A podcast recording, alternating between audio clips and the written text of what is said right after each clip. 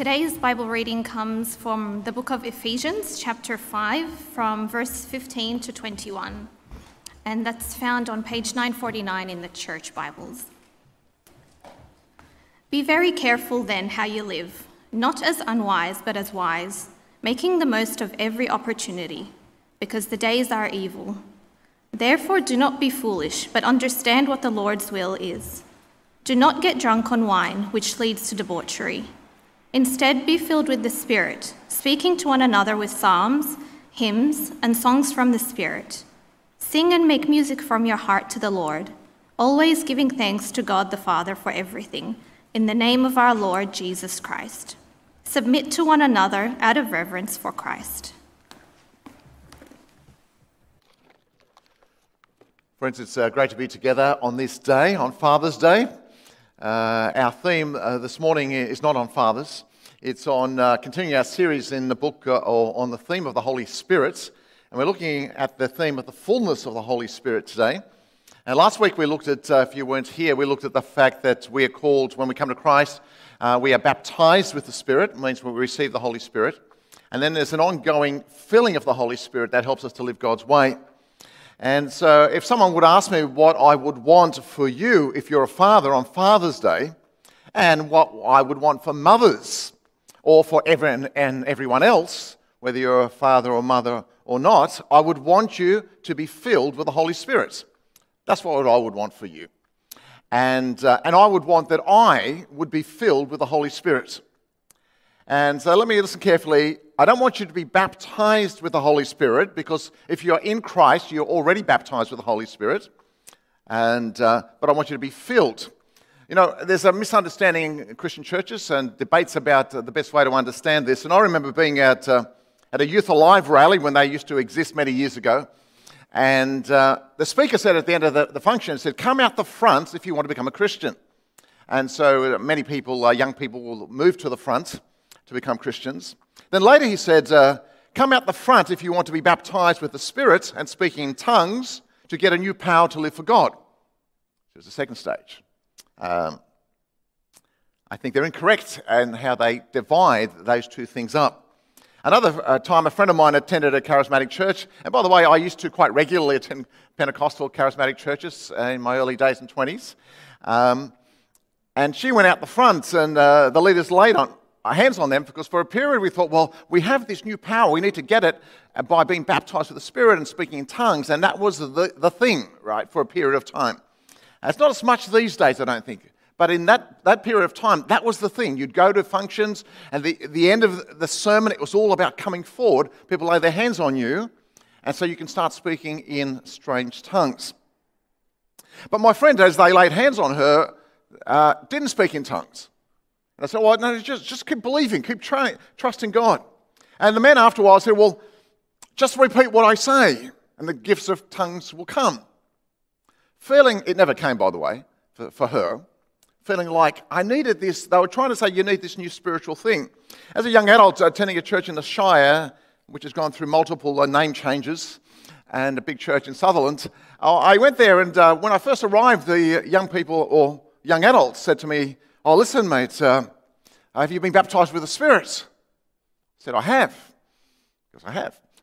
And he said, Oh, do you speak in tongues? I, I said, uh, Well, just Greek and English. Uh, but you see, at that period of time, in uh, it was the 80s, 90s, it was the big thing that the sign that uh, you were really in, you had this new power, you spoke in tongues. And it's still the case in some churches. But see, every Christian, as we saw last week, has been baptized with the Holy Spirit. It's an initial blessing. God comes to live in you to then start to transform you. But then the question is why then are some Christians powerfully used of God and others aren't? Some people just seem to be powering on for God, and others are just, you know, meddling around a little bit. And I think the answer is the fullness of the Spirit amongst other things, because I think the fullness of the Spirit speaks about all of our Christian life, but uh, exploring that. And when we speak of baptism with the Spirit, we're talking about a once for all gift.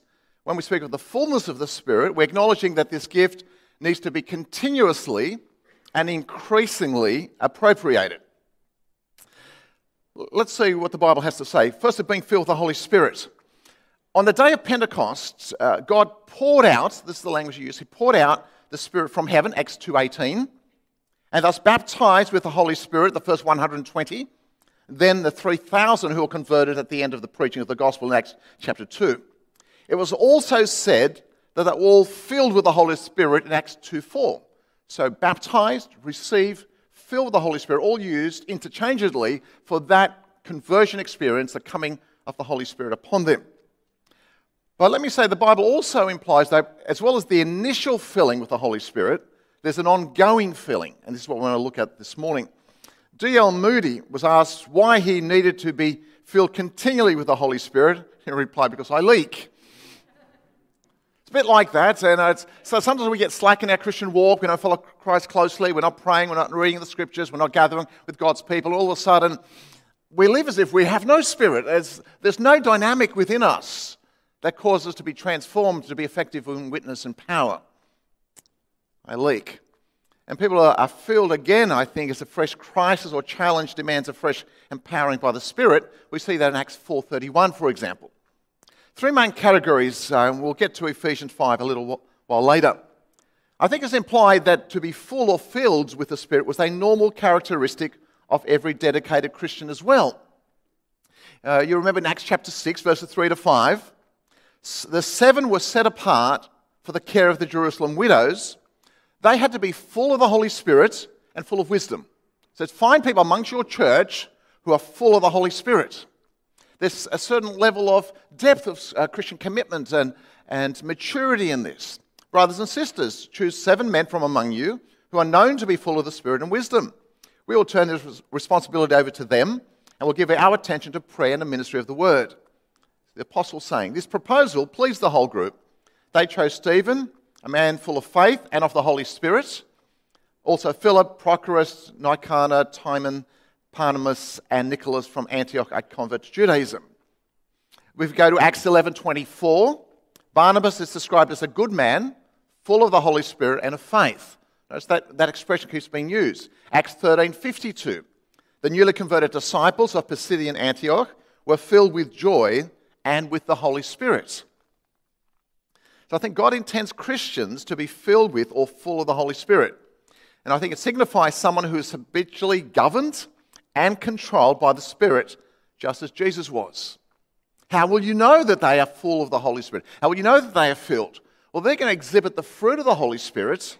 They'll exhibit Christ likeness. Secondly, the expression sometimes indicates an endowment for a particular ministry or office. Now, with John the Baptist, and this is before the outpouring of the Spirit in Acts chapter 2, it said he would be filled with the Holy Spirit even from his mother's womb in preparation, it seems, for his prophetic ministry. So that's a little bit like the Old Testament saints. Remember, we saw last week, sometimes God gave his Spirit to a prophet or to a king for a task. But in Acts chapter 2, we have the Spirit now falling on all believers. And Ananias went to the house and entered it, placing his hands on Saul of Tarsus, formerly a persecutor of the church. He said, Brother Saul, the Lord Jesus, who appeared to you on the road as you were coming here, he has sent me so that you may see again and be filled with the Holy Spirit. So the Apostle Paul, or Saul, who was an enemy of Christ, converted, and now he receives and is filled with the Holy Spirit.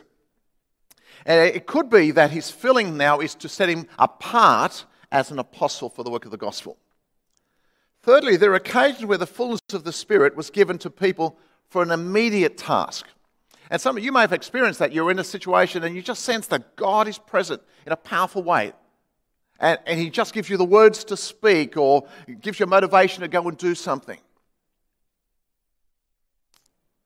Says, before Peter addressed the Sanhedrin in Acts chapter 4, verse 8, the Bible says he was filled with the Holy Spirit and he preached boldly. Right? He's before the enemies, having to give an account of his faith, filled. God empowers him to do this. After the believers call out to God in prayer in the face of opposition, Acts 4:31, after they prayed, the place where they were meeting was shaken. They were all filled with the Holy Spirit and spoke the word of God boldly. Filled, preaching boldly.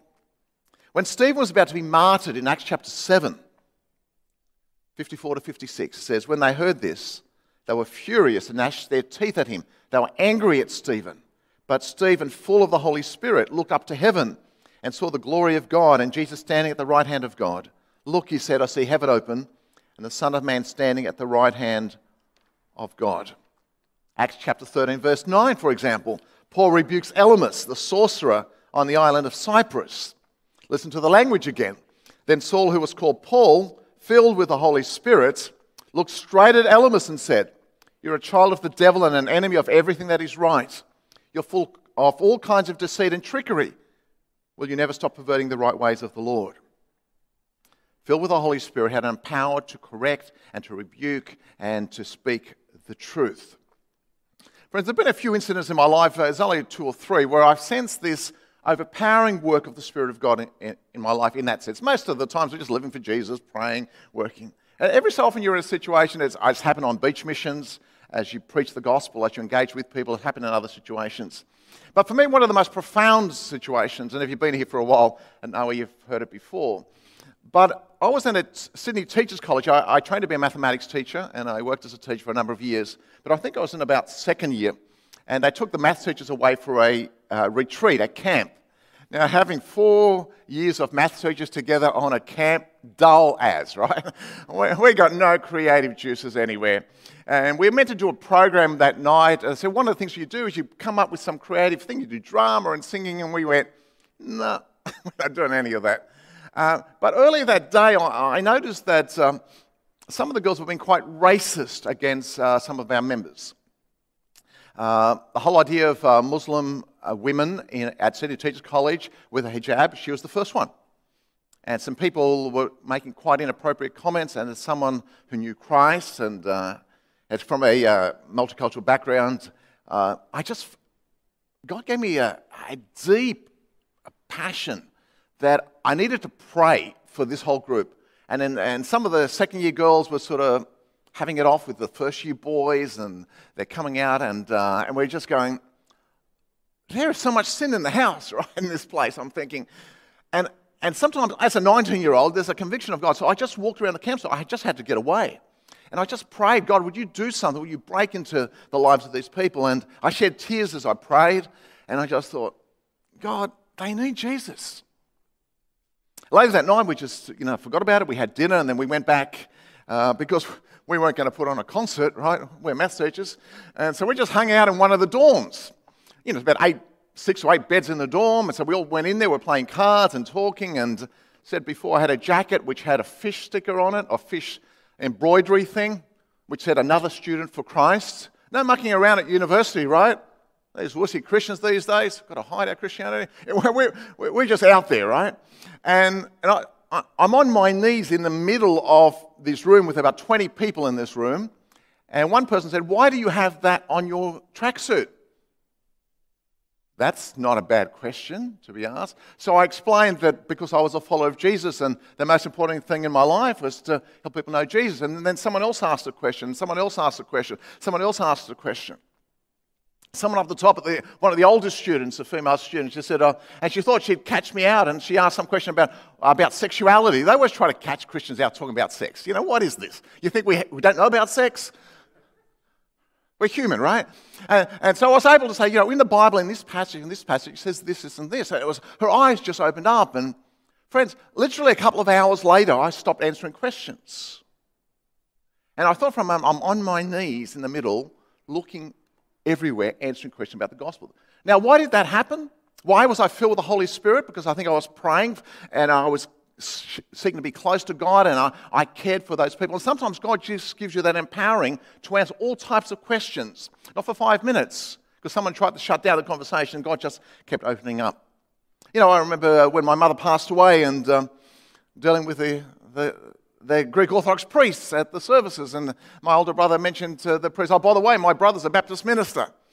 And so I made some interesting conversations uh, at the funeral of my mother, and we, we got to talk, and, uh, and then, you know, at the reception afterwards, uh, at the wake, whatever you call it, uh, my relatives who don't really believe in God would say, oh, you know, life's, you die and that's it. I said, this is my mother's funeral here. You know, we, we pray that there's more to life than simply you die. And so I went over to the priest. I said, guys, you've got, you got some problems with those Greek people over there.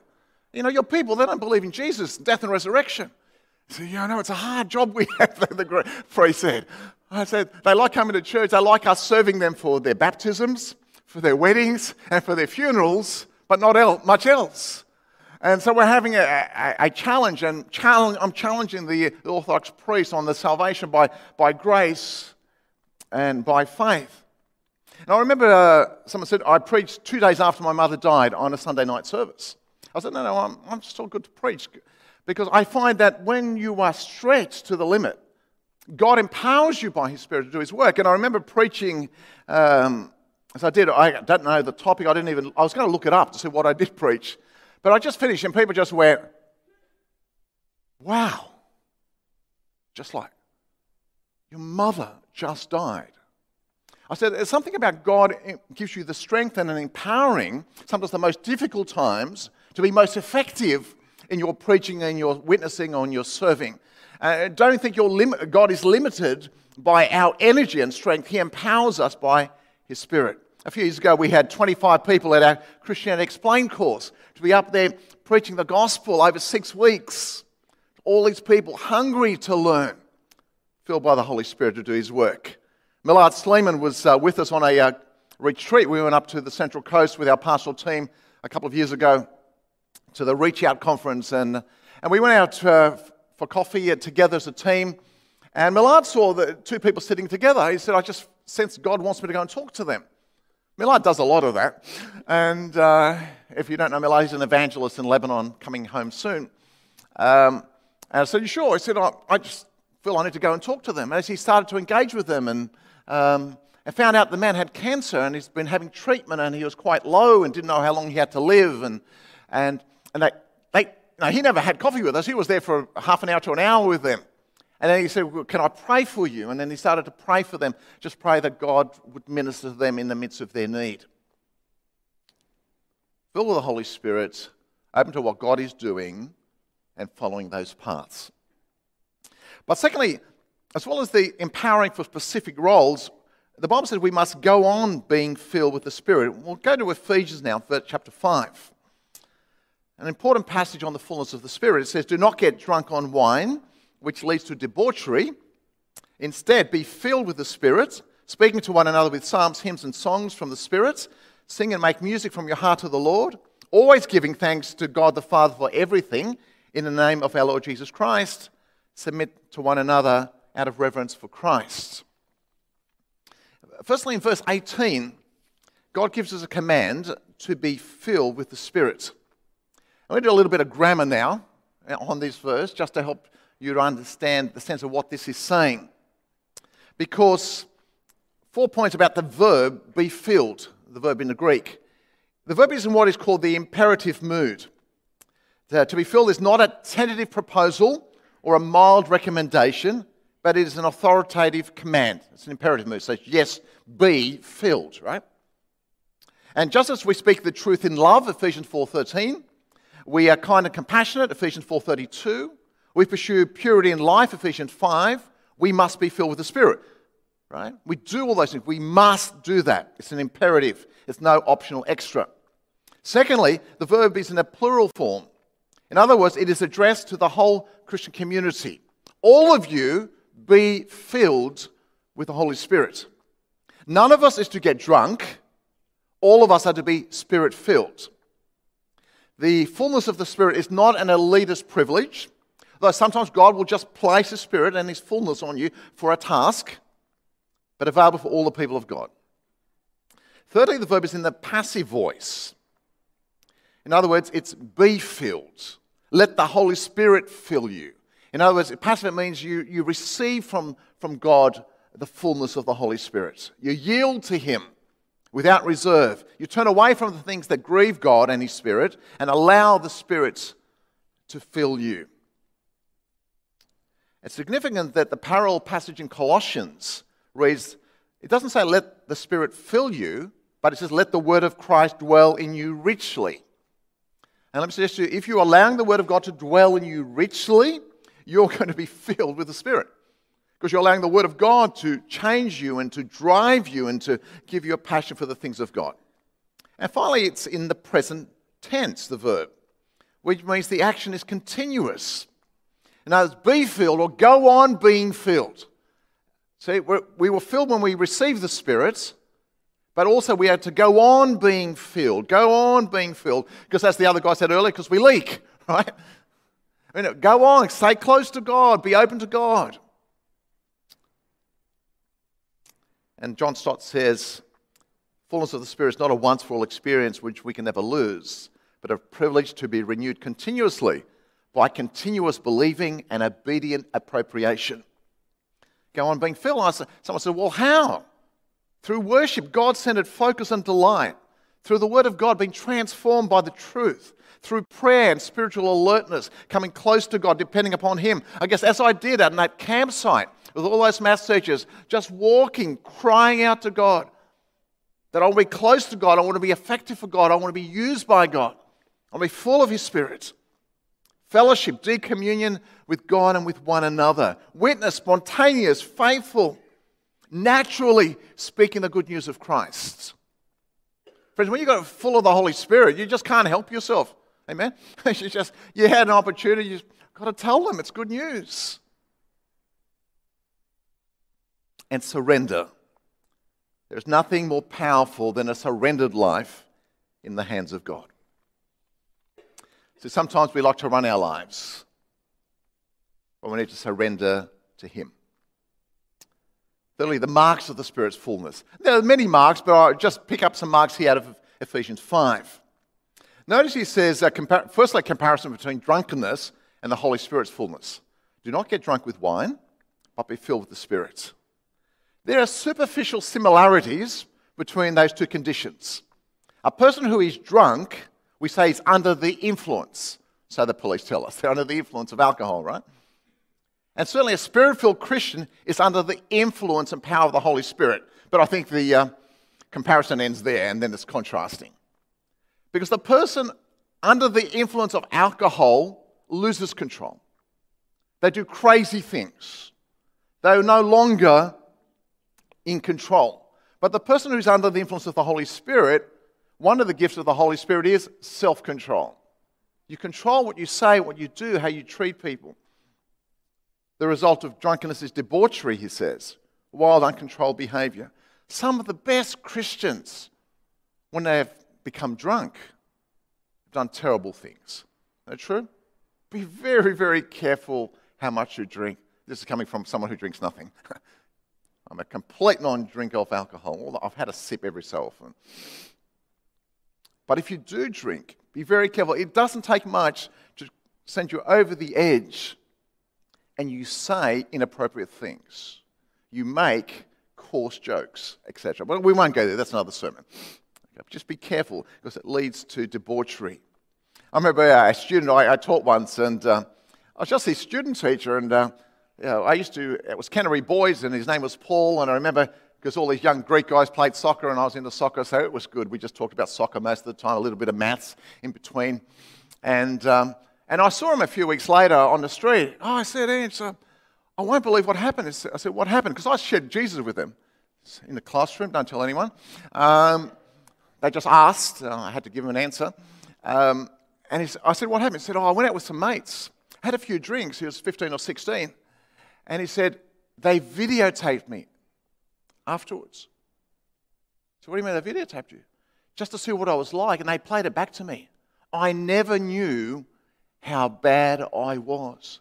So I was stumbling, I was falling all over the place, I was saying stupid things. I was a danger to myself, he said. It's interesting, a young guy, when you play the video back, because people say, oh, I'm okay, I'm okay, I can handle things. Play them the video. Debauchery. But the results of being filled with the Holy Spirit are different. Alcohol dehumanize, the abuse of alcohol dehumanizes, turning people into brute beasts. The fullness of Christ makes us more human makes us more like Christ. What are four beneficial results of being filled with the Spirit here? Fellowship. We speak to one another with psalms, hymns, and spiritual songs. The first evidence Paul gives of being filled with the Holy Spirit is that we speak to each other in the context of public worship. That's what we're doing this morning. That's what we do in all of our services. We speak to one another in psalms, hymns, and spiritual songs. It's not surprising, for the first fruit of the Spirit is love, and we love to be together. So you, I hope that when you came this morning, You looked forward to gathering with God's people, to sing together, to encourage each other. Because as we sing, there is only one gospel. Or as we sing, uh, Oh, happy day, because Jesus take my sins away. That as we sing it to God, you sing it to one another, and you think, oh, no better place to be than together with the people of God. Friends, you're full of the Spirit of God. You want to be in the place with God's people. And when someone wants to say to me, oh, I'm full of the Spirit of God, I'm close to Jesus, and you don't gather with Christian believers, it brings up a very big question mark for me. Not that we welcome all those on live stream and for various health reasons can't be here. But if you think you can be a lone Christian without the people of God, I think you're mistaken. Secondly, uh, worship. Fellowship, because we sing to one another, but we sing and make music in your hearts to the Lord. Spirit filled Christians have, a, we might say, they have a song in their hearts. They delight to joyfully celebrate God's mighty acts in public worship. It's exuberant worship. Thanks, Nigel, for coming up and play the drums. Our drummer wasn't able to make it this morning, and we thought some of these songs, and um, I'm assuming he just came up spontaneous, full of the Spirit, right? He was. Picking up the whatever those things are, and he hit the drums. the sticks, that's what they are, they're sticks. I just thought there must be a nicer name than sticks, right? There must be a drumsticks. But there's something about want to be there and to sing and to have all the instruments play and the voices go. Full of the Spirit leads to worship. Because you know what it says? Worship says, God, you are most supreme. God, you are most glorious. God, we just want to tell you how much we love you. And that leads to gratitude, always giving thanks to God the Father for everything in the name of our Lord Jesus. You see, the grumbling spirit is not compatible with the Holy Spirit. Grumbling was one of the ongoing sins of the people of, uh, of Israel in the Old Testament. Grumble, grumble, grumble, and God came in judgment upon them. But there's something about the spirit filled believer. Sure, we go through difficulties, and Father's Day may be a tough day for you today. An extremely tough day. And we're not saying you can't be sad and you mourn and lament the loss of maybe a father or a son or a brother or whatever happens to be. But there's gratitude to God for all that He has given you. You don't have a grumbling spirit, but a joyful spirit. Friends, I've come across some people who's just like, anytime you do anything, someone does a good job, they always find some reason to complain about something. Just give each other a break. Rejoice in the good things. We won't make, nothing we do is perfect. Full of the spirits. And submission. And the expression I've said here is submitting to one another out of reverence for Christ. The NIV unfortunately starts a new paragraph in verse 21 and tra- translates it as an imperative submit to one another. In fact, it's a, what they call a present participle, dependent on the command to be filled with the Spirit. Be filled with the Spirit, and therefore you do all the other things, including submitting to one another. Sometimes people think they have the Holy Spirit and they're aggressive, they're self assertive, they're brash, they're arrogant. This is the way we must do it. But there's something about the Spirit of God that gives you a surrendering spirit to others, that you submit to others, you learn from others, you grow together with others. You don't always have it your way.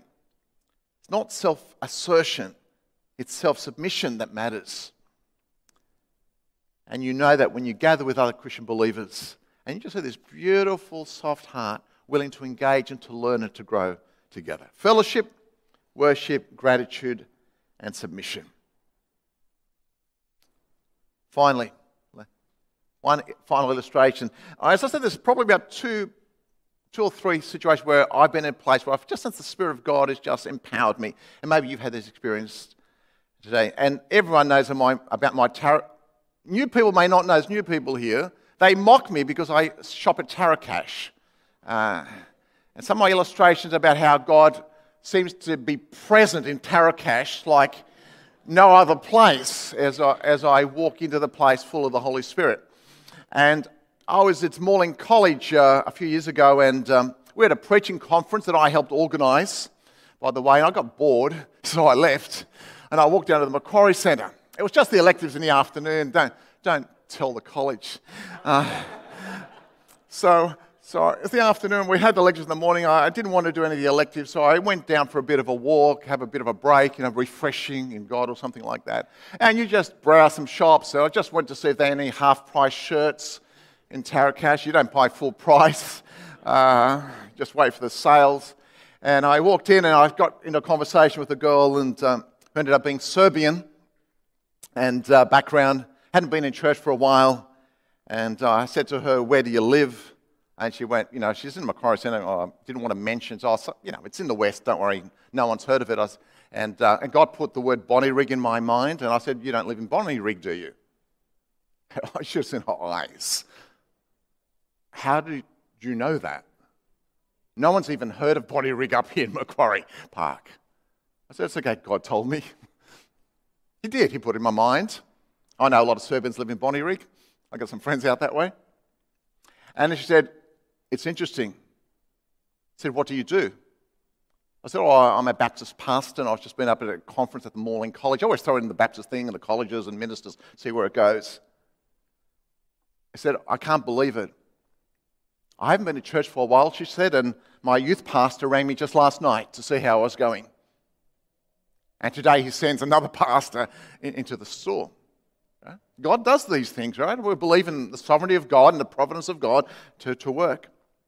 And we talked about Jesus and talked about forgiveness and why she hadn't been to church, why she was running from God, some of the hurts in her life.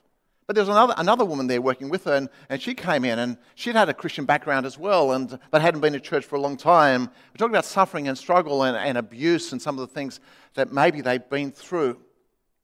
And every so often, because I'm feeling guilty that I'm taking their time, I, I'm looking around to see if any um, anyone, any other customers are in, coming in. And they looked at me after 30 minutes and said, You're trying to escape these two crazy girls, are you? With all the questions. I said, No, no, I'm happy to answer as many questions for as long as possible. I just don't want, I want to see if any customers are coming in. No customers.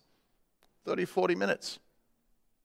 In this place where, in the encounter with these people who are struggling with faith, but speaking the truth of God's love and God's forgiveness, I tell you, I didn't want to leave that place. Because once you, I know I would never see them again.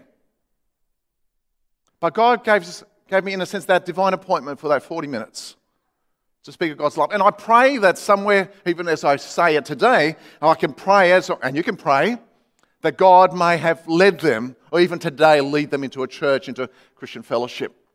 And maybe God used that encounter to stimulate them. I will never know, maybe in heaven. It doesn't matter if I never know, but God knows. And He wants to use you and He wants to use me, filled with the Holy Spirit, to play our part in bringing good news to the lost. Let me pray. Lord, we do pray for ourselves this morning that we would be filled with the Holy Spirit, completely surrendered to you, delighting in you, loving you, serving you in true, authentic fellowship and worship with gratitude and submission. Lord, fill us with your Spirit. Help us not to be those who grieve the Holy Spirit, but those who surrender to the Holy Spirit, who walk in step or in line with the Holy Spirit, as your word says, who are transformed by your Spirit, that we would have the mind of Christ, the heart of Christ that our minds will be focused on the kingdom of God and His work and seeing men and women, boys and girls, come into relationship with Him. Lord, we thank you that we receive the filling from your Spirit. And we invite you to do that for the glory of your name. Amen.